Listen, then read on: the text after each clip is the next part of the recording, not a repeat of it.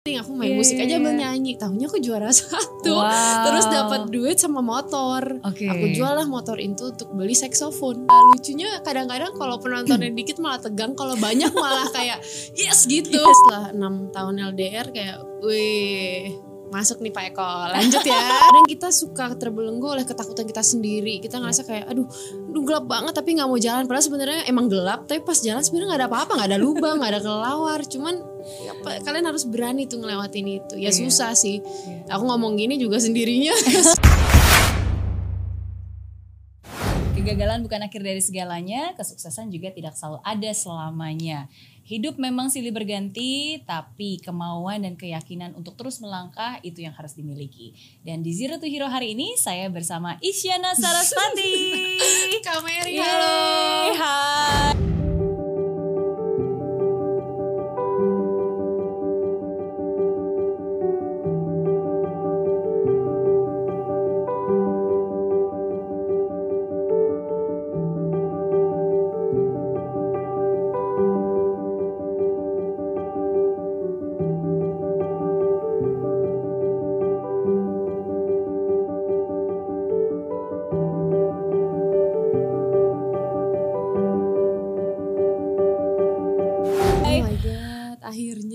Juga akhirnya pertama kali aku ketemu Isyana face to face langsung. Yes. Aku nggak tahu kamu ingat atau enggak, tapi itu di acara uh, duduk net. duduk kan Yes, Iya, aku duduk di belakang kamu banget. waktu Ingat itu. kok. Itu di acara uh, apa net TV Indonesian Choice Choi- Award. Indonesian Choice Awards ya. gitu. And congratulations waktu itu Oh iya thank you Itu tahun berapa ya kak? 2015 bukan? Eh. 16 kayaknya. Iya iya. 16 udah lama pokoknya. Udah lama ya ingat Terima kasih Betul ya betul sama-sama dan akhirnya hari ini ketemu Yes buat ngobrol-ngobrol.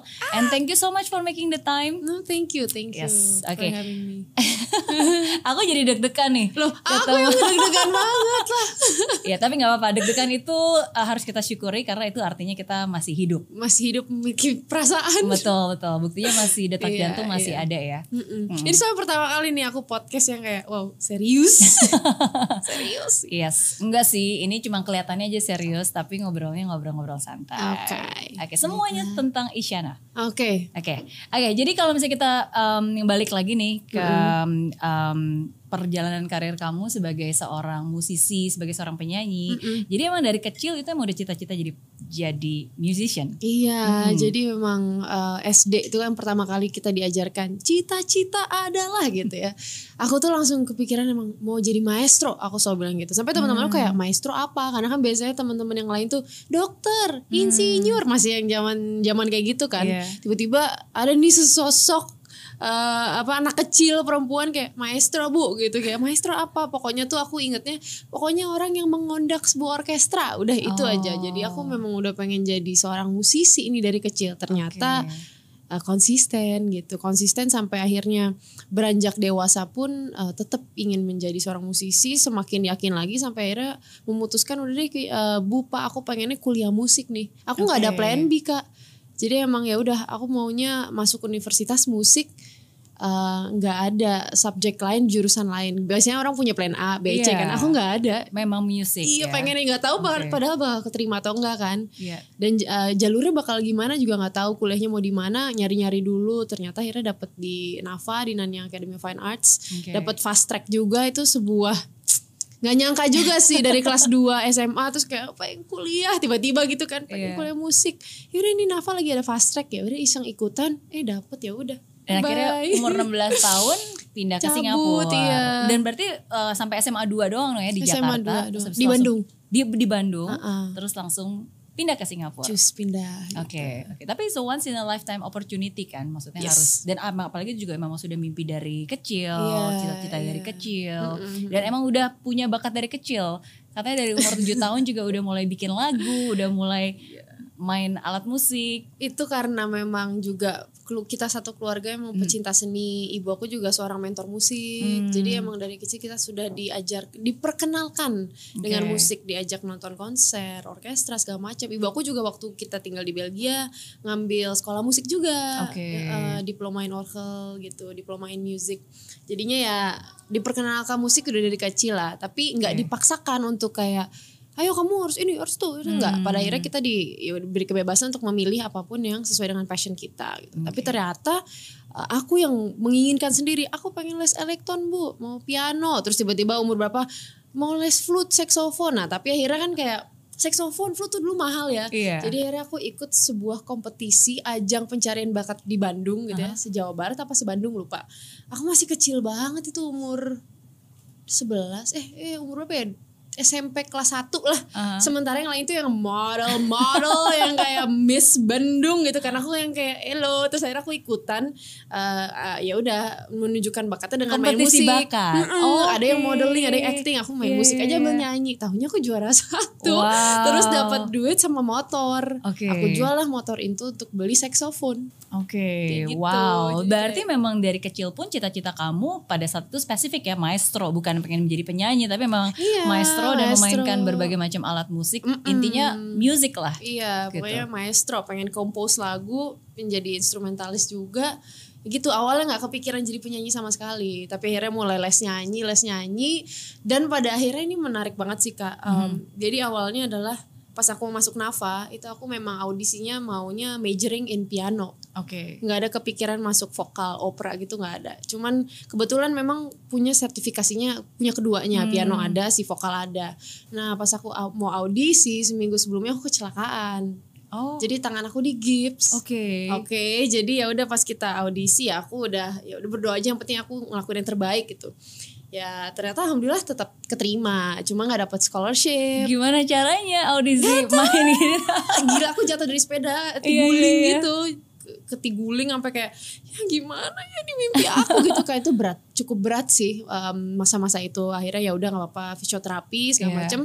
Eh, berangkat kita ke Singapura, pas udah audisi masuk tapi nggak dapat scholarship kan Hmm. kita kan tahu living cost di Singapura mahal banget terus kayak ya mencoba untuk apply scholarship why not gitu kan ya udah akhirnya um, iseng tuh nanya ke departemen musiknya bahwa uh, ini kita punya sertifikasi yang sama di vokal boleh nggak sih Oke. kita re-audition uh, kita mencoba lagi gitu? Siapa tahu bisa dapat scholarship atau tuition grant apa gitu ya TGD itu namanya. Iya, betul. terus akhirnya oh dibolehin. Boleh katanya gitu. Ya udah ntar datang lagi gini-gini. Akhirnya aku audisi vokal keterima dan dapat scholarship dapat TGD Oh, wow. TGD kan, terus tuition grant apa development apa gitu ya. Ya? lupa Eh, juga, juga pokoknya kita tuition grant ya. Heeh, terus akhirnya ya udah itu aku juga nggak pernah menyangka bahwa pada akhirnya tuh ya gitu takdir berkata Oke. lain yang tadinya pengen jadi pianis aja komposer gitu ternyata eh suruh bergelut di opera nih nyanyi gitu tapi nggak Iya. menyesal sama sekali karena ternyata itu yang membuat aku ada di titik ini hari inilah gitu Oke oke. Memang kalau dari cerita Isyana tadi ya, berarti aku menangkap bahwa uh, everything happens for a reason. Yes. Tapi ketika kita berserah bukan berarti kita pasrah. Iya. Maksudnya kalau dari yang tadi kamu bilang, walaupun kamu nggak dapat beasiswa, tapi kamu nggak nggak nggak pasrah gitu. Kamu mencoba, mencoba aja, aja. mencoba why not gitu kan. kalau misalnya nggak dapat beasiswa yang piano, yang pada saat itu sebenarnya itu yang difokuskan dan yang Iya. diinginkan. Terus ya ada kesempatan lain, kenapa enggak? Dan bahkan sebenarnya you took the initiative kan, inisiatif dari Iya, Isyana sendiri untuk iya. nanya, um, bisa nggak kita ikut again? ini, can we Uh-uh. try again gitu. Terus um, udah kepikiran juga nih Mhm. sampai pada akhirnya kalau memang di vokal keterima dan gak dapet TGD uh, scholarship juga ya udah akan tetap ngambil piano dengan. Oke. bayar full tuition gitu. Oke. Ya tapi ternyata, weh, dapat udah cobain aja deh gitu nggak ada salahnya karena kan kita juga bisa ngambil electives ya tetap Iya. bisa ngambil piano minor atau ngambil komposisi ngambil kelas-kelas yang lain Betul. ya udah nggak apa-apa gitu Oke, berarti memang fighting spirit itu udah selalu ada dari sejak kamu kecil kayaknya ya. Kayaknya iya karena dari kecil sering banget ikut kompetisi, mentalnya kompetisi. Jadi emang udah sering ngarantina diri, Oke. latihan tuh bisa 7 sampai 8 jam setiap hari karena ya emang ada kompetisi ini, ada kompetisi ini gitu jadi ya. gitu. Iya iya iya. Tapi emang bener banget sih apa yang kita um, tanamkan dan lakukan secara terus menerus dari sejak kita kecil itu yang benar-benar membentuk kita saat ini. Yes, ya yes. kan? Maksudnya I believe sama seperti kayak uh, 10,000 hour rules Yes, kan? aku percaya banget 10 ribu jam. sepuluh ribu Hukum 10.000 jam, bener kan jadi Yes. untuk bisa menjadi seorang yang sukses banget yang legendary Iya. ya kamu harus melalui semua proses itu Hmm. dan ada bedanya kalau kamu latihannya cuma empat ribu sama Iya. delapan ribu sama sepuluh ribu lebih Iya, gitu bener, bener banget. gitu bener banget Betul sekali, aku juga percaya banget sama hukum 10 ribu jam tuh diajarin bapakku kayak udah Iya. lakuin aja 10 ribu jam dengan passion, kamu akan Hmm. sampai pada tujuan kamu gitu. dan terbukti Ya. Yes. Dia. Tapi selama 10.000 jam itu eh, kamu laluin nggak sendiri ya? Aku dengar-dengar ada yang namanya Jimmy yang nemenin kamu. Jimmy tuh malah baru-baru ini dia. Oh iya, gitu. Oh, Jimmy tuh pas udah masuk industri musik Indonesia. Baru Oke. tuh aku ketemu sama si Jimmy. Oke, mungkin pada bingung nih Jimmy siapa ini? Jimmy itu adalah keyboard kecil aku yang aku suka tenteng ya. Aku kalungin untuk main gitu. Karena emang dia tuh pemanis buat di panggung ya. Jadi selain bawa piano, aku biasanya beberapa lagu yang emang oh kayaknya ini cocok nih di Jimmyin. Hmm. Aduh di Jimmyin. Dipakai Jimmy ya, udah dipakai. Kenapa sampai dinamain? Aku emang suka nama-namain barang yang aku punya. Oh iya. Jadi kayak aku punya keyboard warna merah, terus aku lihat tomat nih kayaknya gitu. Jadi di sini tomat. Terus si yang Oh. Jimmy Jimmy banget gitu. Gak tahu kayak Jimmy aja keluarnya ya udah Jimmy Oke. gitu. Jadi semua alat musik ada ada namanya nih. Beberapa, ya. Beberapa. Ha-ha, mayoritas Oke. ada. Ada tomat, ada Jimmy, ada satu lagi ada nggak? dulu ada tapi aku lupa ya namanya dan aku suka mengganti-ganti nama sih emang bener-bener ya. Oke. Panggilan aja ke orang terdekat ganti-ganti terus berevolusi terus tuh dia. Tergantung eh, situasi, keadaan dan juga kondisi. Dan sehidup. Iya. Em, tapi aku dengar-dengar juga pernah cita-citanya sempat pernah terpikir jadi koki. itu kalau kadang-kadang kalau ditanya media. Isyana kalau nggak jadi musisi jadi apa pengennya gitu. Oh. Ya udah jawabnya koki gitu. Karena aku foodie banget, suka makan tapi uh, pengen bisa juga masak apa pun yang aku pengen makan. Jadi kayak pengen jadi koki gitu aja sih. Oke, tapi forever and ever music is your language Language. and music is your life. Yes. Oke, and literally benar-benar music is your language ya, karena Aduh, itu, itu- menjadi bahasa kamu. Bener banget sih. Maksudnya Hmm. udah representasi dari suaraku yang terpendam tuh cuman di musik. Kalian nggak bisa menemukannya di mana-mana lagi gitu. Hmm, em, kapan kamu menyadari bahwa musik itu adalah alat untuk kamu bisa berkomunikasi? Em, waktu kecil mungkin nggak sadar ya, tapi ternyata dari kecil tuh udah selalu lari ke musik. Pada saat aku senang, sedih, apa itu tuh katanya aku suka ngerekam-rekam sendiri langsung dan itu ibu aku yang menemukan. Nah dari situ akhirnya em, ya belum sadar masih kecil lah ya, kayak ya udah ngelakuin aja sesuai dengan kata hati gitu. Hmm. Ternyata pas tahun 2008 aku diikutin kompetisi komposisi sama ibu Oke. aku. Dan akhirnya tiba-tiba ya ini kamu bikin komposisi, nanti komposisinya tuh uh, akan di apa kompetisikan Hmm. dari tingkat yang uh, sekolah musik terus tar tingkat apa ya? Regional ya, regional, nasional, Asia sampai dunia gitu. Hmm. Kamu bisa sampai mana? Tapi ya kamu pokoknya lakuin yang terbaik aja. Akhirnya aku pas banget tahun itu tuh kakakku uh, pergi ke Amerika untuk ngelanjutin sekolah. Oke. Dan aku merasa kehilangan sekali. Akhirnya aku membuat komposisi judul- judulnya Wings of Your Shadow. Oke. Itu tentang kakakku. Eh ternyata nah, masuk terus tuh masuk masuk masuk masuk sampai tingkat dunia. Wow. Jadi masuk 12 besar tingkat dunia dan kita dikonserin di Jepang di Bunkamura Hall. Itu juga jadi turning point aku sih di mana kayak wah musik tuh bisa diapresiasi sebesar ini ya. Dan itu aku 2008 umur berapa ya? 2008 dikurangi 14 ya masih kayak ma- 14 ya? Oh 11 14 15 15. Isyana lahir tahun berapa?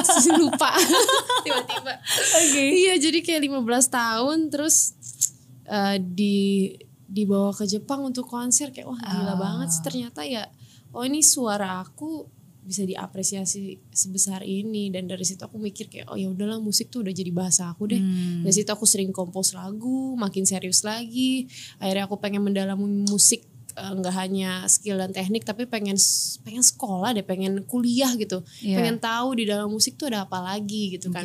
Dan aku juga ngerasa ya kebutuhan orang beda-beda. Ada yang memang musisi yang memang udah sangat jenius. Hmm. kalau otodidak juga bisa gitu. Kalau aku tipikal yang kayaknya aku memang butuh mentor. Aku juga pengen tahu lebih tentang musik. Hmm. dan aku harus sekolah untuk mendapatkan itu. Aku lebih suka kayak dimentorin orang dapat tutorial dapat kelas kayak Iya. gitu-gitu sih. Iya. dikasih pressure tuh aku harus under pressure orang yang untuk belajar. Jadi aku rasa kayak kurs sekolah nih gitu. Oke, dan akhirnya memang di situlah kamu belajar lebih banyak lagi tentang musik, bukan hanya dari otodidak ya, tapi benar-benar Iya. have a proper framework dan Iya. benar-benar uh, secara apa ya, secara institusional. Ah, ah, secara institusional. Benar-benar iya, benar. iya. Dan um, berapa berapa tahun tuh kamu di Singapura di Nafa? 2010 sampai 2015. Oke, Iya. suka nggak tinggal di Singapura? Suka-suka. Aku sih tinggal di mana aja suka. Iya, berarti waktu itu kampusnya di di Nafas itu di Bencoolen Road situ. Iya, Bengkulen di Oke. situ. Iya. That's nice. Banyak makanan, banyak Uh-uh. godaan juga. Banyak sebelah aku banget tuh ada dulu namanya Aljilani itu makanan India. Wah, Iya. gila sedap banget sih. Kameri dulu di mana? Aku tinggalnya pindah-pindah. Jadi pertama Oh. kali of course di daerah Jurong karena kan aku dulu kuliahnya di situ Iya, di NTU. Oke. terus abis itu sempat ngekos uh, di Jurong East, terus abis itu pindah ke Tiong Baru, terus abis itu um, terakhir terakhir ya tempat yang tinggal yang terakhir sebelum balik back for good ke Indonesia tuh di Newton Novina. Oh, Newton, Iya, jadi aku Novina. tinggal di Novina. Itu itu Newton. Purple Line bukan ya Newton tuh? Uh, itu sekarang udah banyak lainnya. Tapi Oh, waktu iya, itu nambah ya? betul betul. Tapi waktu itu satu line sama ya itulah Orchard. Oh Newton, tuh merah, iya benar merah, benar benar benar benar benar. Iya. Jadi Newton, Orchard, Nov- Novina, yes dari situlah Iya, gitu. Tapi kalau misalnya balik ke Singapura, kadang-kadang sebelum pandemi masih tetap bolak-balik ya. Sebelum pandemi, ke mana-mana. Iya, tapi biasanya hangoutnya selalu di situ lah. Um, God, God. Dobby baru mau bilang Dobby God ya kan. Terus kita lebih suka jalan kaki, jadi pasti ngelewatin uh, Bugis, Dobby God pasti ngelewatin. Ya Iya. itulah Bencoolen Road, Iya, Nafa. iya, iya, Nafa. Iya. Nafa kampus satu, du, eh aku tiga, tiga satu sama dua. Gitu. Hmm. Masih construction nggak itu deket-deket situ nggak ya? Singapura kan always construction Oh, ya iya. karena udah bagus pun tetap diimprove lagi diimprove lagi gitu ya tapi kamu di sana pun juga bukan hanya lulus dengan nilai cemerlang loh dapat award Aduh, uh, dari sana juga ya kan iya. Yeay. Ya itu jadikan bonus lah gitu. jadi bonus. Back for good ke Indonesia uh, dan langsung memulai karir di sini. Itu gimana ceritanya? Itu ceritanya juga cukup menarik ya karena em, tidak tak pernah terbayang loh jadi lagu. Nggak pernah kebayang bahwa awal ya kan aku udah sekolah nih klasikal terus aku udah mikirnya bakal bikin sekolah musik music center itu aja yang aku pikirin kan. Jadi jadi eh, guru yang memberikan masterclass ke orang-orang kayak gitulah tadinya. Konser-konser klasik aja gitu. Tiba-tiba di tahun terakhir itu bermu karena aku awalnya tuh iseng nemenin kakak aku cover di YouTube itu awalnya sih. Oke. jadi waktu aku pulang ke Indo lagi liburan. Kakak apa nyanyi juga atau kakak music? juga eh, nyanyi tapi dia fortenya eh, di Albi Akademis lah. Oh oke Heeh, oke. gitu. Terus em, akhirnya dia kayak eh iringin aku dong nyanyi gitu. Terus kamu main piano aja suara-suara duain. Oh gitu. Ya udah gitu kan. Mau di masukin ke mana gitu. YouTube. Kan zaman dulu YouTube kayak apa? Dong? dan dan dong ini kayak bingung gitu kan. Ya udah nyanyi aja lah santai gitu. Iya, ya udah tuh juga pakai kaos biasa kaos rumah gitu kan. Akhirnya nyanyi kita upload lah tuh di YouTube. Langsung di channel aku ya kalau nggak salah ya. Aku lupa ya di channel aku. Terus akhirnya ternyata YouTube itu bisa mendapatkan respon dari orang-orang dari strangers gitu kan. Oh seru juga nih. Terus ya udah aku akhirnya melakukan beberapa cover. Karena aku juga suka arrange lagu kan. Oke. ah cover cover aja nih lagu lagu-lagu ini beberapa kali doang. Tapi Iya. ternyata dari situ banyak label-label yang melihat Oke. gitu. Dan akhirnya ada tawaran nih dari label kayak eh kamu mau gabung sama kita nggak? Kita ngelihat kamu gini gini gini dan mereka Hmm. udah tahu dari awal ya bahwa ya aku hidupnya di klasik. Tapi aku juga suka dengan genre yang lain gitu. Ya Hmm. kita uh, ingin mengambil kamu juga bukan sebagai seorang singer tapi singer songwriter kita akan Hmm. membeba- membebaskan kamu lah maunya kayak gimana gitu Iya. Terus kita juga lagi ada kesempatan buat ke Swedia nih, lagi kerja sama sama musisi-musisi sana gitu kan kayak wow gitu kan. Terus itu juga umur-umur yang masih menggebu-gebu pengen Iya, eksplorasi. explore, Mm-mm, betul. jadi ya udah.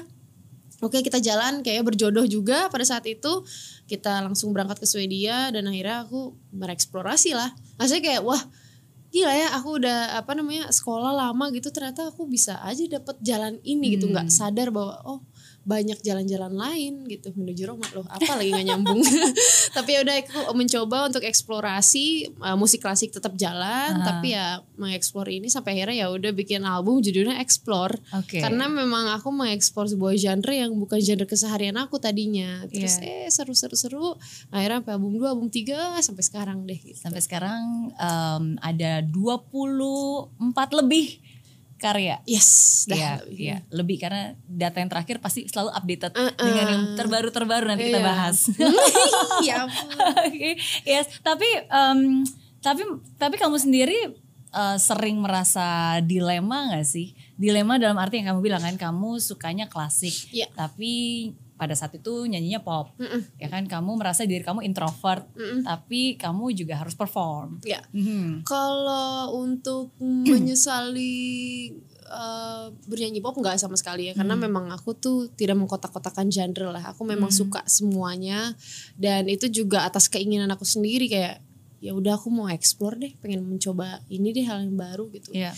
Uh, dan aku sangat bersyukur akan proses yang kemarin. Karena lagi-lagi tanpa proses tersebut maka aku nggak akan ada di titik hari ini. Orang tidak akan mengenal karya-karya aku mengenal sosok Isyana Sarasvati gitu. Jadi ya semuanya tuh disyukuri banget lah sama aku. Dan dengan adanya album-album aku yang kemarin orang juga kan akhirnya jadi tahu oh oh ini dulu ini penyanyi klasik. Terus kemarin juga sempet uh, apa ya ke blow up lagi yang aku nyanyi klasik segala macam jadi orang yang tadinya cuma denger album-album yang kemarin mungkin oh eh, nyanyi klasik pure Iya. totok klasikal juga itu ya keren Jadi kayak, banget sih udah yang nonton udah, udah jutaan yang kamu nyanyi ah, Mozart itu, itu nggak kan. nggak nggak s- nggak nyangka banget pada akhirnya kayak wah itu juga bisa ditonton jutaan orang gitu tapi ya ya lagi-lagi tuh bersyukur atas karena itu karena ada proses yang kemarin ya bisa ada hari inilah gitu Eh, tapi bagaimana kamu bisa eh, membal bukan membalance ya? Eh, karena kan nggak semua orang bisa semudah itu fleksibel dan mengeksplor. Dalam arti Hmm. misalnya kayak kamu bilang kamu introvert, Mm-mm. Em, tapi kamu kan harus perform di mana lebih Ah. harusnya kan lebih ekspresif dan lebih ekstrovert.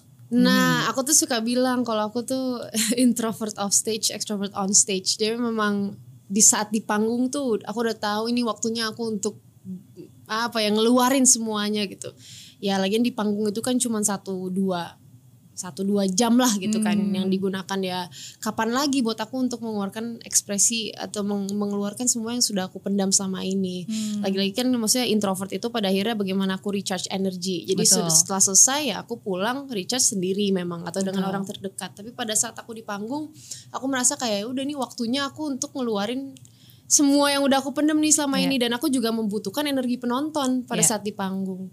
Jadi ya seperti itu sih. Jadi bukan berarti introvert juga bikin aku wah gila eh, nggak berani ini nggak berani itu. Nggak juga. Cuman emang em, membutuhkan waktu untuk recharge itu sendiri lah Yes. gitu daripada sama orang lain Iya, aku suka banget sama jawabannya Isyana karena itu benar banget sih karena banyak orang tuh suka salah mengartikan introvert dan ekstrovert. Iya. Orang berpikir introvert itu berarti uh, pendiam, malu, padahal enggak orang introvert itu bisa very talkative tapi ke orang-orang yang memang dia nyaman dan comfortable ha-ha. gitu. Dan introvert itu yang tadi salah Recharge satunya cara energi. kita merecharge energi dari mana? Ha-ha. Apakah dengan kesendirian terrecharge atau dengan hangout justru malah terrecharge gitu kan?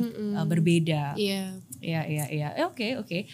Kenapa aku bisa berpikir gitu? Karena aku juga kadang-kadang aku merasa bahwa aku tuh em, agak introvert tapi juga ekstrovert.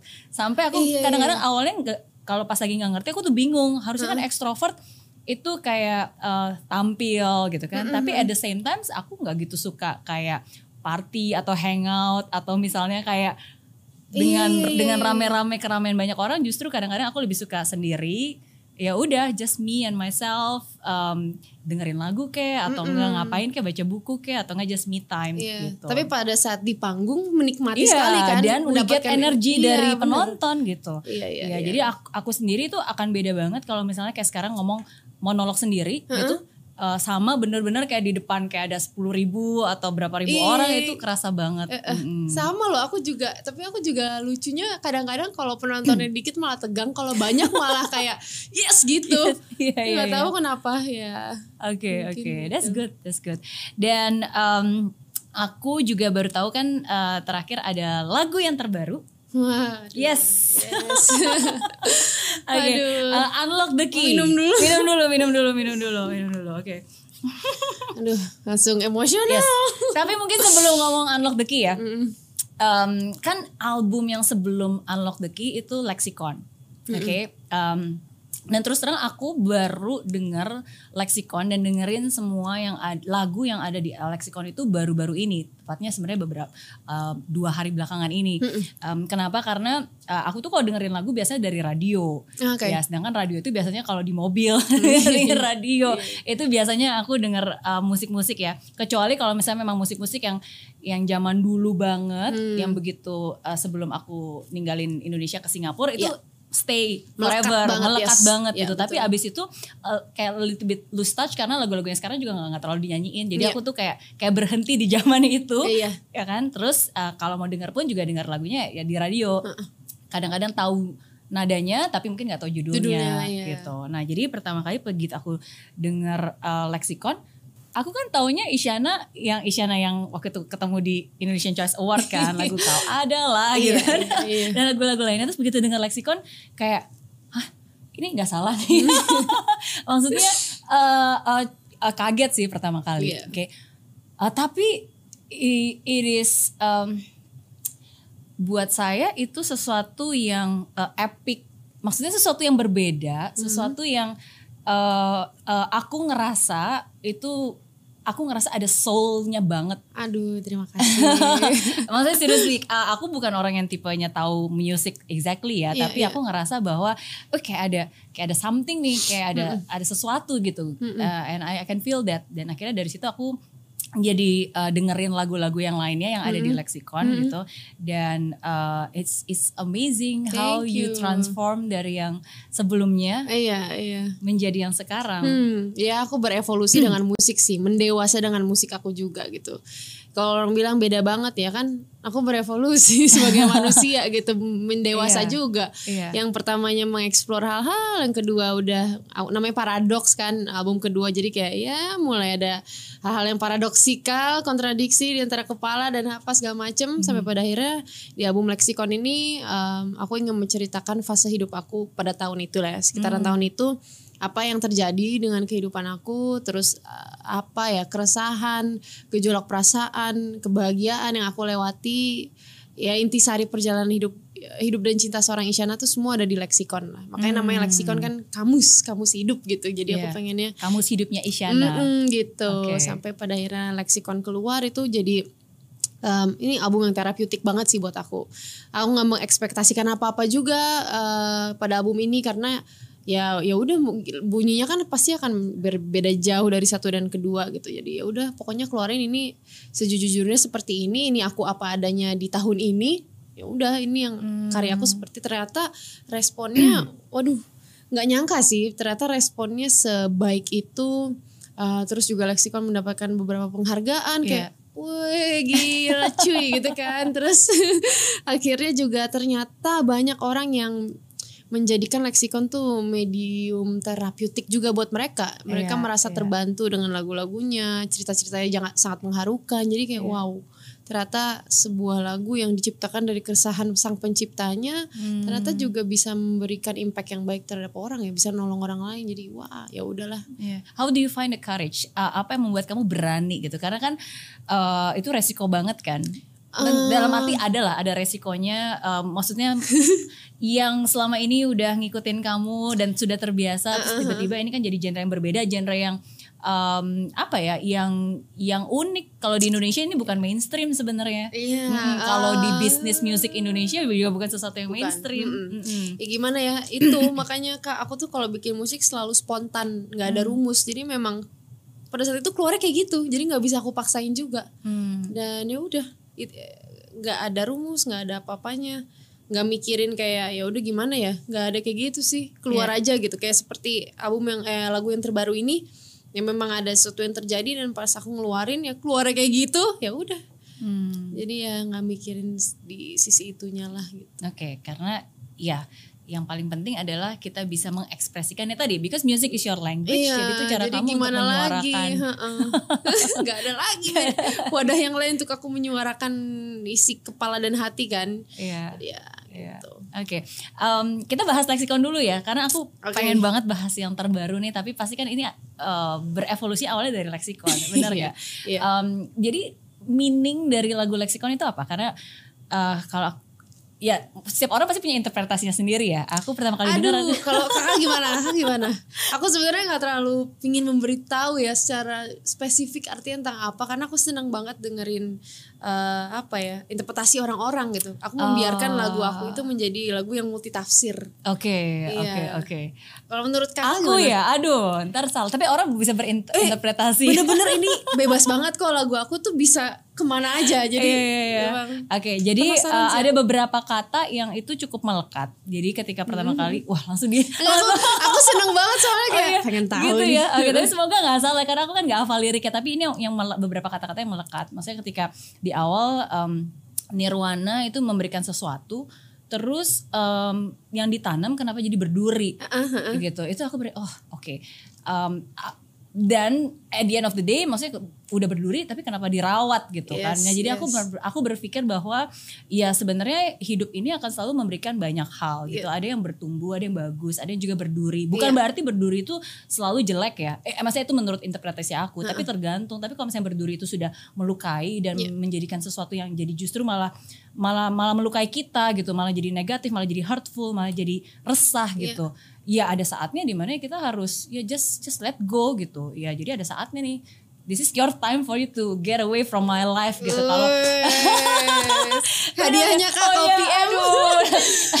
Tapi itu my interpretation gitu karena Tapi again benar-benar. maksudnya um, ya against persiapan bukan berarti berduri itu nggak bagus ya mawar pun Iya. juga berduri tapi kan tuh tetap indah tapi kan Yes. kalau misalnya uh, hal itu membuat kita kalau toksik ya kalau toksik durinya ada yang emang memberikan aksen baik atau memberikan ah, bukan aksen apa ya memberikan sesuatu yang mendorong kita menjadi lebih baik nggak apa-apa. Betul. duri-duri itu. Tapi kalau duri-durinya toksik dan ngerasa kayak it's too much dan it's not for me gitu buang aja gitu. Iya betul. Kalau durinya bisa dilunakin jadi makan makan kan ada makanan yang bisa durinya dimakan kan. Iya benar. Dimakan terus malah jadi Dimakan kekuatan i- buat yes, kita. ikan berduri apa bandeng presto.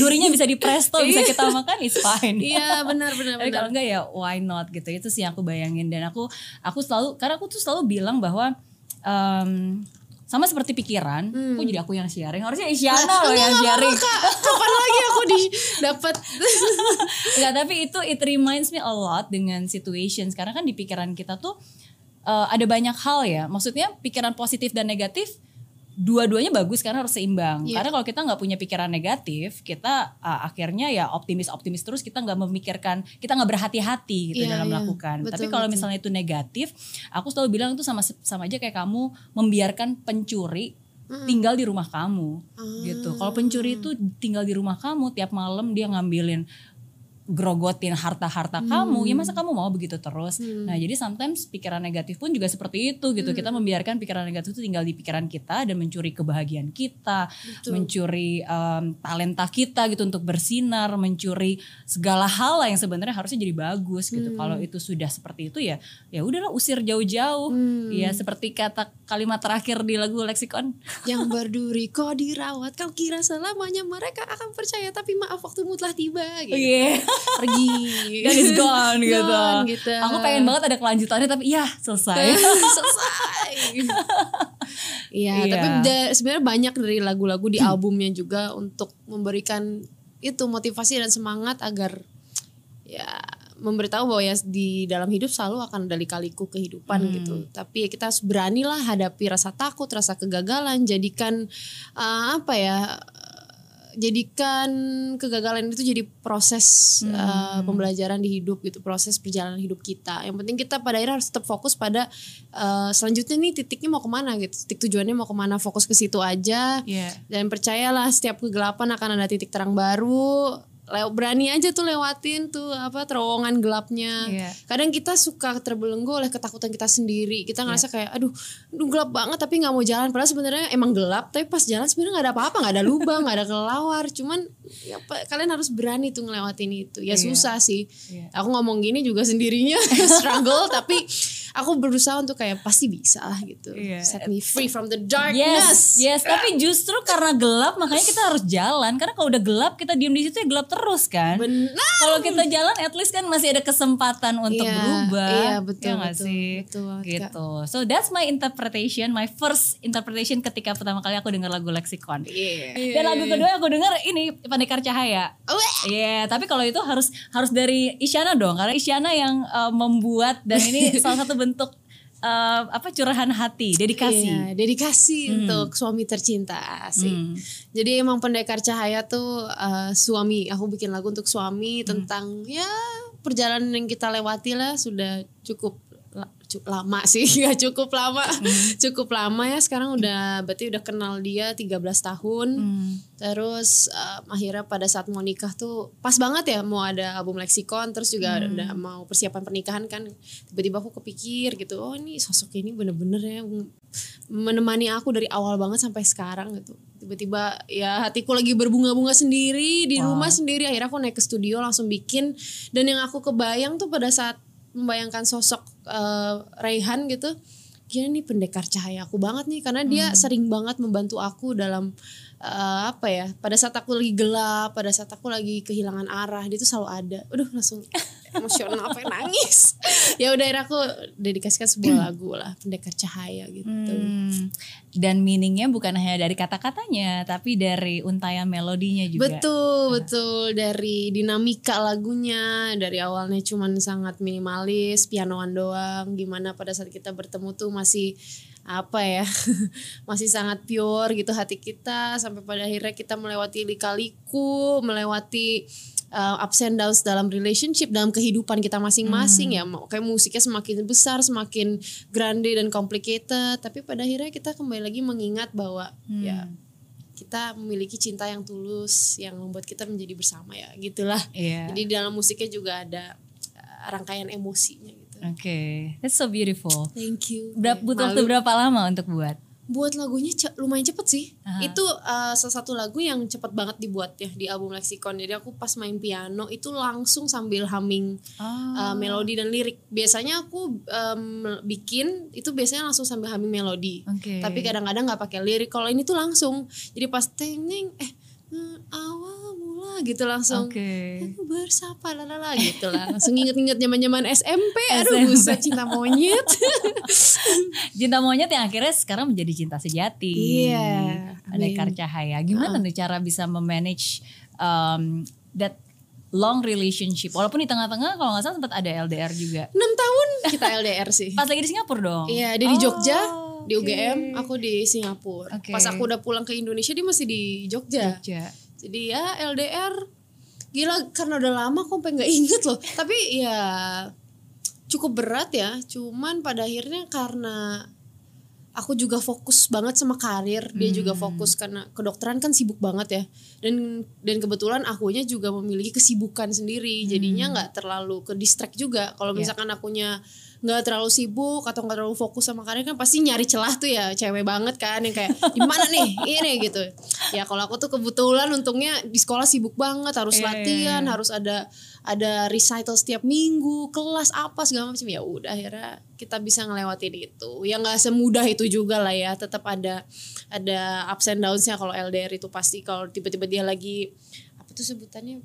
Bukan apa ya lagi dikirim ke mana gitu Oke. untuk em, untuk bertugas tuh sinyalnya nggak bagus eh, kayak gitu-gitu kan kadang-kadang waduh mana nih yang kayak gitu tapi ya Iya. normal lah seperti pasangan pada umumnya yang Betul. penting harus saling percaya aja terus eh, mikirnya juga jangka panjang Iya. terus kebetulan kita LDR juga umur udah cukup dewasa ya jadi bukan kita LDR pas masih muda jadi udah melewati juga banyak proses kan Iya. jadi udah lebih percaya satu sama Iya. lain Justru ujian itu ya untuk menguatkan dan meyakinkan satu sama sangat, lain sangat kan. menguatkan dan akhirnya meyakinkan juga setelah enam tahun LDR kayak wih masuk nih Pak Eko lanjut ya gitu lewat nih LDR berhasil kayak Yeay. gitu Yeay. Eh, apa komentarnya Rehan begitu tahu eh, lagu yang didedikasikan itu untuk dia pendekar cahaya? Awalnya aku dengerin nggak ngomong dulu dengerin nih lagu mendengar Ah, cahaya ah. eh bagus. Nggak sadar. Sampai aku ini lagu buat kamu. Oh iya iya iya. Akhirnya dia kayak biasa ter- berkaca-kaca aja lah matanya Oh, gitu. Oke oke. So iyalah siapa juga yang nggak tersentuh dibuatkan lagu, apalagi kan kalau misalnya bener-bener em, tahu kan setiap lagu pasti ada storynya. Maksudnya kalau kalian tak, yang maksudnya kalian berdua yang pastinya tahu exactly what what happened kan. Ah, ah, iya bener-bener Oke. Dan yang ketiga yaitu eh, sikap duniawi. oh I iya. love that song. itu lagu untuk memotivasi aku tuh kalau lagi mulai ada toxic kanan kiri apalagi pandemi gini ya kak maksudnya em, apa ya eh, banyak sekali hal-hal toksik di sosial media gitu Iya. dan kalau kita nggak hati-hati memfilter itu bahaya banget kadang kita terlarut juga tuh dalam drama-drama online jadi Iya. makanya aku akhir-akhir ini sering banget detox sosial media menggunakan gadget seperlunya karena aku ngerasa ya itu eh, jalan terbaik lah buat kesehatan mental aku juga kan kita Iya. kadang-kadang gimana ya eh, biasanya kita bisa ketemu orang bisa langsung berkomunikasi sekarang untuk eh, apa ya menggapai dunia luar itu aksesnya cuma lewat internet jadi Iya. kayak pasti kaget lah kita gitu. Betul. Dan kalau kita nggak fokus dan easily distracted karena aksesnya lewat internet, jadi ke browse yang Gak macam-macam dan sengaja, nggak sengaja. iya iya Iya. ya udah itu kadang-kadang aku dengerin sikap duniawi kalau nyanyi sikap duniawi itu jadi kayak sa gak usah dengerin kata orang Yes. tutup kupingmu dari hal-hal yang tidak perlu gitu Iya iya, itu satu lagu yang nanti aku akan tunjukkan ke anak-anak aku juga. Dan Yeay. video klipnya keren banget. Yeay. Yeay. Tapi aku nggak ngerti kenapa anaknya nyoret-nyoret lagi lagi di depan papan terus tiba-tiba nyoret-nyoret gambar-gambar gitu. Dan Ah, kamunya itu. juga seperti itu. itu itu di bagian kata-kata apa ya Eh, gunung berawan-awan. lupa aku Apa ya? Iya. Oh ya tapi intinya tuh tuh kayak mm, mau kayak keluar aja dari Oh. dari apa ya omongan-omongan orang atau apa. Kan si anaknya itu kan kayak dibully gitu kan. Tapi Hmm. pada akhirnya enggak gue mau jadi gue sendiri gitu. Dia nunjukin dengan mencoret-coret Iya, iya, itu. Demikian pula juga aku. Oke, ya. Di- Dan dan itu very relatable sih, khususnya Hmm. untuk orang-orang yang uh, sometimes kita tahu kita maunya apa, ya. Tapi sebenarnya komentar orang kan juga pasti ada maksudnya dong gitu kan. Iya. Tapi sometimes it balance between bahwa actually I know what I want, hmm. tapi at the same time juga ya kita punya keberanian untuk ya udah mungkin ada yang suka ada yang nggak suka mungkin Iya. ada yang bakal uh, punya pandangan lain ya tapi if this is what we really want ya udah just just just go for it itu gitu. bener banget sih aku Iya. juga selalu mengingatkan teman-teman aku atau apa yang aduh takut nih kalau mau berkarya nggak disukain orang kayak eh, udahlah maksudnya apalagi dunia seni ya Mhm. itu kan bukan ilmu yang eksak gitu itu juga subjektif banget jadi emang ya pasti akan ada yang suka dan enggak ada yang selera atau enggak itu nggak usah kamu khawatirin yang penting kamu nyaman nggak bahagia dengan karya kamu pada saat kamu nyaman dan bahagia dan percaya ya kamu pasti bisa um, melahirkan pasar kamu sendiri gitu jadi ya Hmm. udah just be keep being you gitu Hmm. just be you aja dalam Oke. berkarya and it's okay to be you because you should be you iya jangan sampai jadi orang lain eh salah jangan sampai nggak jadi diri sendiri hanya karena mau membahagiakan orang banyak gitu kan itu Iya. jadinya aduh gila pressure banget sih nggak enak banget ya kita harus maksa jadi orang lain demi kebahagiaan orang lain kita kan Iya, we iya. can't please everyone gitu Yeah, kan. that's true. That's, It's okay if the world doesn't understand me, as long as I understand more about myself. Iya, benar kan? itu penting banget. penting banget. Oke, Harus. yes. Dan akhirnya uh, tahun ini bikin lagu baru lagi. Iya, ya. Unlock the key. Iya. Yes, ini uh, gimana nih ceritanya? Apakah sesuatu yang memang di plan atau unplanned? Um, unplanned, Mhm. totally unplanned karena emang nggak ada kepikiran sama sekali untuk bikin karya tahun ini. Mhm. Tadinya memang mau bawa leksikon uh, tour kan, Mhm. tour keliling Indonesia. Ya pokoknya akan fokus menggaungkan leksikon lah karena Iya. aku merasa uh, yang paling bisa apa ya ditampilkan dari leksikon gitu yang dijual dari leksikon adalah live performance-nya. Hmm. bukan virtual atau apa ya live performance kan. Eh tapi ternyata pandemi uh, jadi semuanya semuanya tertahan uh, beberapa rencana bersama leksikon yang lain juga single-single yang harusnya keluar juga tertahan semua. Ya ya udah akhirnya uh, pandemi awal benar-benar cut nggak ada apa-apa kan nggak ada honeymoon juga belum Oh iya, Ya, itu jadi gimana kayak, dong? Udah oh, rencana sebenarnya? udah sebenarnya Juni pengennya Juni Juli gitulah Oh. Mm-mm. tapi nggak bisa juga Tertunda. terus akhirnya uh, awal-awal pandemi itu stuck ya memang nggak nggak nggak nggak ada keinginan buat buat lagu ya karena aku biasanya spontan ya momentum gitu nggak ada Iya. nggak ada momentumnya nggak ada inspirasi juga nggak ada gitu tapi aku sangat berterima kasih juga sih sama game. Ada sebuah game gitu ya namanya Animal Crossing. Dia membantu aku juga. Iya.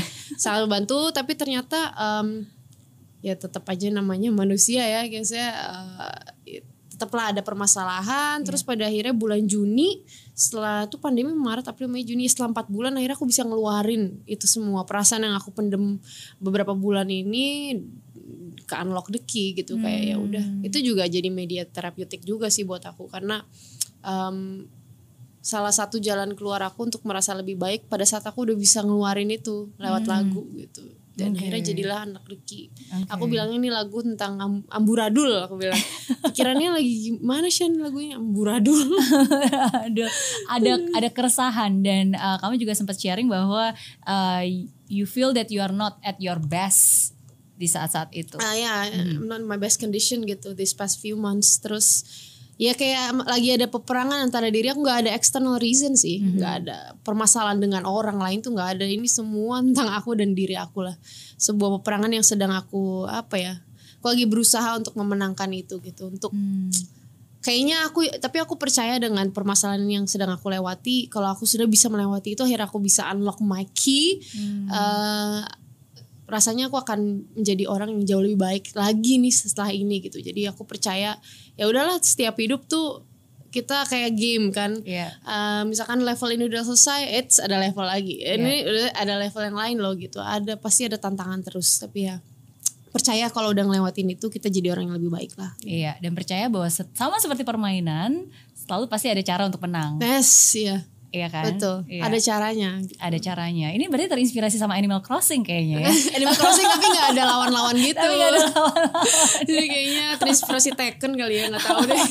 aku juga sampai ini loh, aku sampai beli Animal Crossing dan beli sampai beli beli apa Ah, namanya Switch. Nintendo Switch gara-gara Animal Crossing seriously. Gimana main Animal Crossing?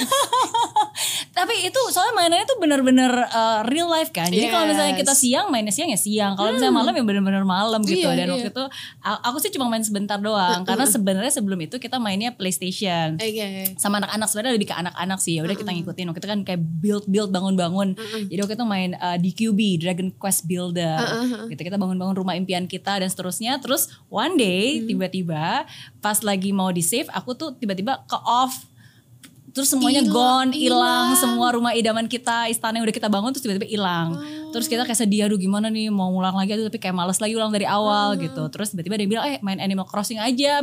Mirip kok bangun-bangun island gitu kan.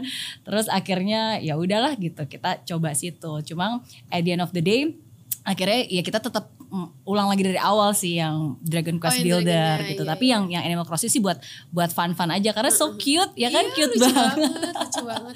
Cute banget. maksudnya untuk buang untuk um, apa menghabiskan waktu spend time Hmm. um, ya is, is a good distraction sih sebenarnya Iya, apalagi di bener. saat-saat pandemi kan Betul betul betul. Iya. Jadi nggak jadi belum jadi honeymoon, jadi perginya dari island ke island di Animal Crossing. Sampai ulang tahun juga dirayain di Animal Crossing, Iya, Crossing. buat mini konser sama teman-teman. Ah, bener-bener. Tapi sama sekarang juga udah udah enggak, udah enggak yang kayak dulu gitu. Karena Iya, kan udah mulai iya. ada acara lagi, udah mulai betul betul. Paling cuma bentar aja sih. It's, it's a good way to apa untuk me- merilis kesetresan. kesetresan. Kalau dari banyak pencapaian yang kamu miliki, uh, award, album, lagu, yang mana yang paling memorable atau membanggakan buat kamu? Wow, bingung ya. Sebenarnya semua award yang aku dapatkan eh, sangat memorable ya, sangat sangat aku syukuri gitu. Cuman yang benar-benar jadi turning point aku tuh yang tahun 2008 itu sih. Waktu aku masih kecil. Di situ aku kayak ngerasa, "Wih, pertama kali ini kan bisa ya kayak gitu sampai ke titik itu ya. Di situ itu itu nggak Iya. pernah akan aku lupakan lah gitu." Iya, dan diapresiasi ya. Maksudnya itu kan untuk talent show itu kan sesuatu bakat yang yang yang jarang bukan mainstream kan sebenarnya. Mainkan Iya, iya. alat musik Alat dengan musik seperti itu, alat iya. musik elektron gitu. Oke, oke. Kalau em, momen terendah Hah, banyak karena pusing. Aduh, kadang-kadang tuh saking mom- momen terendah itu kadang-kadang apa ya? ha- eh perasaan-perasaan itu tuh suka muncul tanpa udah nggak ada alasan lagi. Yang nggak kayak kenapa udah nggak bisa itu tuh udah tumpukan dari banyak sekali hal yang pada akhirnya kadang-kadang kalau lagi ke trigger ya muncullah itu em, apa namanya anxiety itu tuh bisa muncul. Tapi kalau ditanya kenapa lagi itu juga udah bingung kenapa gitu. Tapi bagaimana kamu biasanya how do you deal with that? Maksudnya setiap kali kamu kan sometimes kita as a, as a person sebagai manusia kan kita mulai kerasa nih kita lagi ada di bawah Iya, dan iya. dan kita membiarkan diri kita terus terbawa. ah betul Iya kan? menikmati kesedihan gitu Hmm. kan.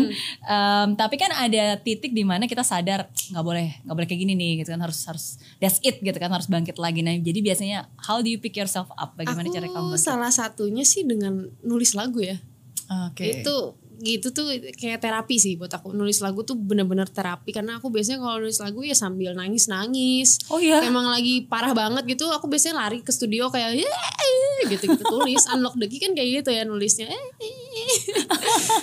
set me free from the darkness Oh gitu. iya, tulis oh iya. dulu aja pokoknya. Kadang-kadang tuh pokoknya wah kayak gitulah. Ah. ya mengkacau lagi kacau balau juga. Tapi ya setelah itu eh, udah mulai reda kayak hmm ya lumayan ya gitu Oke. tapi kadang-kadang juga kalau misalkan kan unlock key udah keluar tapi muncul lagi tuh trigger-trigger itu ngapain lagi ya ya biasanya aku lari ke suami lah gitu karena kan Oh. suami juga sangat tertarik juga kan dengan kesehatan mental dia juga eh, pengen ngambil spesialisnya nanti psikiatri juga kan Oh, that's nice. jadi bisa- bisa banyak dapat bantuan dan pertolongan dari suami lah gitu Iya, iya, iya. Dan dan musik menjadi salah satu cara sebenarnya untuk eh, menterapi dan Aduh, mendetox. sangat. buat aku sih pribadi iya Oke, dengan oke. ngeluarin menulis lagu tuh iya gitu Iya, dan buat yang mendengarkan pun juga. Maksudnya sometimes Iya, kadang-kadang iya, musik itu kan menjadi kadang-kadang mungkin nggak semua orang bisa mengeluarkan dan mengekspresikan apa yang dia rasakan iya iya dan membuat musik, tapi ketika kita mendengarkan Iya. sesuatu yang memang sangat relate banget gitu Iya. bisa kerasa itu juga menjadi iya benar mu- apa yang menjadi merepresent benar suasana hati, Iya. pikiran, jiwa. Yang tadinya nggak bisa nangis denger musik jadi ikutan netesin air mata Iya. ya bisa kayak gitu juga sih kadang-kadang Iya, tapi aku jarang banget loh kalau uh, dengerin lagu hardcore gitu, Heeh. tapi buat nangis, sama sampai sampai sampai sampai tersentuh. Biasanya kan kalau kita ya dengerin lagu sedih, of course lah, Oh. Iya, iya, iya, iya. iya, Tapi iya. salah satu lagu yang membuat aku terharu sampai uh, sedikit menik menitikkan air mata itu um, sikap duniawi. oh terima kasih Itu Kenceng suaranya, Mm-mm, tapi kenceng. tapi itu bisa buat uh, tapi bisa kerasa lah di aduh hati. terima Ya kasih seriously. kasih. Jadi buat yang belum nonton harus nonton denger harus denger lagunya. Iya, pokoknya di semua digital Di platform semua sudah digital ada. platform sudah ada. Iya. Aku aja kalau bawain live masih sering nangis kok. Hmm. Aku yang tadinya orang yang nggak bisa nangis gitu ya, eh, maksudnya keras gitu sampai habis lagu eh, habis album Lexicon ini eh turning point juga. Jadi tapi nangis terus sekarang jadinya. tapi ya udahlah aku bilang ya udahlah jangan ditahan-tahan juga, lewatin aja ini pasti akan ada fasenya. Iya. Ya gini ntar juga akan lewat gitu. Nangis terus kayak ya Allah nih kenapa ya? Kadang-kadang tuh udah ya happy, ya oke siap nih mau nyanyiin lagu Lexicon. Pas udah di titik ada intronya mulai, langsung kan recalling terus semua terus kayak oh gimana ya? Jadinya keriput suaranya. ya udahlah nggak apa-apa deh. Iya. What triggers that? Apakah rasa Karena aku selalu mengingat-ingat ya nih leksikon nih karena langsung inget-inget lagi aja cerita di balik lagu itu bagaimana leksikon membantu aku dalam satu permasalahan menyelesaikan satu permasalahan dalam hidup aku gitu-gitu kan jadi kayak masih overwhelming banget aja lah sama album ini Iya iya, that's good. Semoga pandemi segera berakhir, jadi bisa konser, benar-benar amin, amin. bisa apa men-showcase amin amin leksikonnya. Betul, karena aku sangat butuh penonton juga sih saat eh, apa ya menampilkan leksikon, apalagi unlock the key gitu. Memang harus butuh penonton sih. Kalau virtual tuh akan terasa berbeda. Aduh, beda banget deh pokoknya. Ah, Sun, sun, sun, amin lah, amin, amin. Amin, amin. Oke, em, nasihat apa dari eh, nasihat yang paling diingat, nasihat terbaik yang pernah kamu dapatkan dalam hidup yang selalu diingat?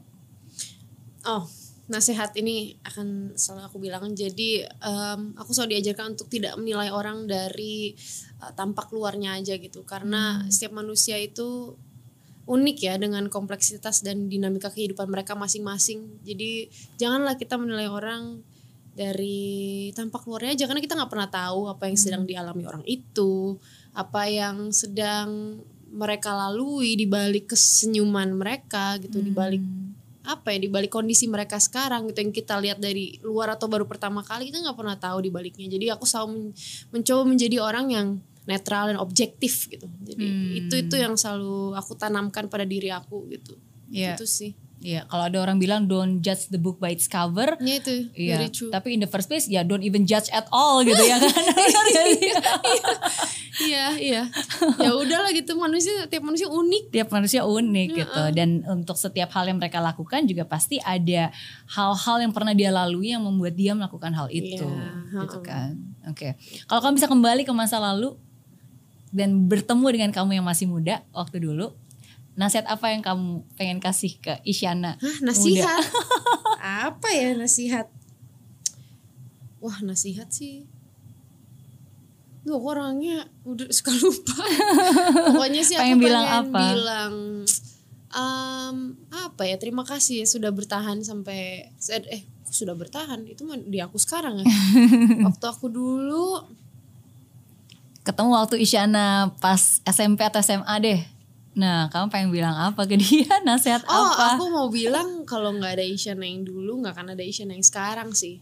Jadi Oh. aku akan sangat, aku berterima kasih banget sih sama Isyana yang dulu dengan karakternya Isyana yang dulu gitu.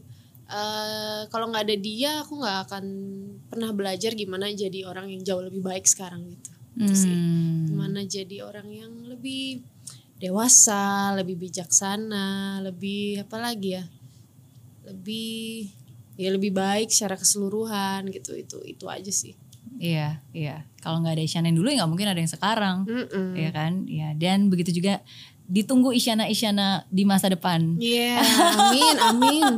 Oke, terakhir berarti pesan kamu untuk semua orang yang mungkin sekarang sedang mengalami fase-fase darkness, eh, kegelisahan gitu kan, eh, antara apa nih eh, gejolak gitu kan, peperangan, peperangan, peperangan pikiran batin gitu. Apa eh, message dan pesan kamu untuk mereka-mereka yang mungkin sekarang sedang mengalami peperangan dan kegelisahan itu? Berarti itu message buat aku sendiri juga. Gila, aku lagi bingung juga sekarang ya. Hmm, Mhm. iya. Iya saran eh, coping mechanism orang kan pasti berbeda-beda ya. Cuman aku sarankan kita mencari coping mechanism yang baik, yang bagus gitu. Jangan yang menyakiti atau melukai diri kita lah gitu. Hmm. lagi-lagi yuk kita berani hadapi rasa takut, rasa gagal itu. Kita eh, ya ambil pembelajaran lah dari apa yang kita lewati sekarang gitu. Kegelapan yang kita lewati jadikan itu pembelajaran hidup. Eh, dan apa ya? Ya itu adalah perjalanan hidup kita, proses perjalanan hidup kita. Fokus pada tetap fokus pada eh, apa namanya? titik eh, goals kalian kemudian apa lagi ya kalian juga harus memiliki support system yang baik menurut aku itu sangat berdampak ya kalau kalian ya maksudnya surround yourself with uh, orang-orang yang apa ya orang-orang yang sangat suportif terhadap kalian gitu karena itu sangat berdampak menurut aku itu aja semangat lah di setiap kegelapan pasti akan ada titik terang baru di setiap permasalahan akan ada jalan keluar yang penting kalian percaya dan berani menghadapi itu Yes. gitu. Ambil kembali cahaya itu. ambil kembali yeah unlock your key and take back your life Wah. Yeay. Oke. eh, gara-gara tadi kamu bilang eh, support system, aku jadi pengen penasaran satu pertanyaan lagi terakhir. boleh Iya. boleh dong kak.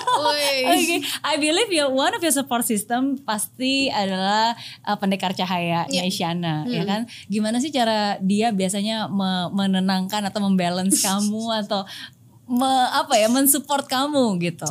Mhm. cara dia ya em, beda tergantung ya tergantung suasana ya. Kadang-kadang kalau memang pada saat itu ya aku cuma pengen nangis ya jadi temenin aja cukup buat aku. Yang penting di saat aku menangis saat aku gogorowokan eh kayak gitu ya dia ada di samping aku cukup. Dia udah tahu lah bagaimana cara eh, ba- apa yang aku perlukan kan beda-beda ya orang Iya. gitu. Kalau aku cuma butuh satu ditemenin aja sih yang penting. Ya asal aku ngomong apa pun nggak nggak gitu ya. Nangis nangis stres apa segala macem. Grounding sendiri di lantai itu aku sering banget. Kayak kadang-kadang ini udah nggak ada jalan keluar kayaknya aku harus grounding deh. Ya udah aku tiduran di lantai. Kembali ke alam lagi Oh, gitu iya. kayak untuk ngilangin semua energi yang negatif itu. Literally grounding, grounding di lantai, di ha-ha, lantai. gitu aja Oke. gitu. Sambil nangis atau apa temenin gitu. Hmm. terus em, misalkan terkadang aku nanya kalau aku lagi pengen nanya gitu kenapa ya gini gini gini gini? Dia akan menjawab. Hmm. dia akan menjawab dia akan memberikan apa ya masukan-masukan yang menurut aku kayak oh iya benar juga benar juga gitu. Jadi emang Hmm. tergantung suasananya juga. Kadang-kadang kayak ya udah mau apa? gitu. Mau makan. Ya udah makan. Langsung kita hap mau makan itu bisa tujuh piring itu bisa Oh iya, banget iya. Sih? iya aku bisa kayak gitu. Jadi ya tergantung Oke. aja suasana dia sangat apa ya adaptif lah orangnya gitu. Oke, oke. Dan percaya bahwa kamu juga pasti punya pendekar cahaya kamu sendiri. pasti punya Pasti punya. Yang akan selalu menemani kamu di saat-saat susah, apalagi di tengah-tengah kegelapan Ah, saat iya, ini. Benar nggak? yes Oke, so thank you sekali lagi buat Thank you, Isyana. thank you so thank you for sharing your life story. Thank you, thank Thank you you. juga sudah sudah membuat karya-karya yang epic, yang berbeda, amin, amin. Yang kalau didengar di kuping tuh beda banget dari lagu-lagu yang biasanya masuk. Jadi bukan cuma numpang lewat tapi benar-benar kayak buat mikir dan dan diulang lagi pengen ini apa ya? Amin. Itu itu is very is very very interesting sih. Uh, terapat kasih. apa? Uh, mem- terapi musik sebenarnya, Iya, terapi hati, amin, terapi jiwa. amin. Oke, sukses buat album-album kasih, berikutnya juga. banyak, sukses. Hmm. buat lagunya. Salam buat pendekar cahaya. siap nanti disalamin Oke, yes. Dan friends, seperti saya bilang, setiap orang punya cerita, setiap cerita selalu membawa pelajaran berharga. Semoga cerita dari Isyana hari ini bisa membawa pelajaran berharga buat kamu semua. Apa pun yang terjadi, tetaplah berjalan, fight till the end, and never give up. Yeay, fight till the end And never give up. and never give up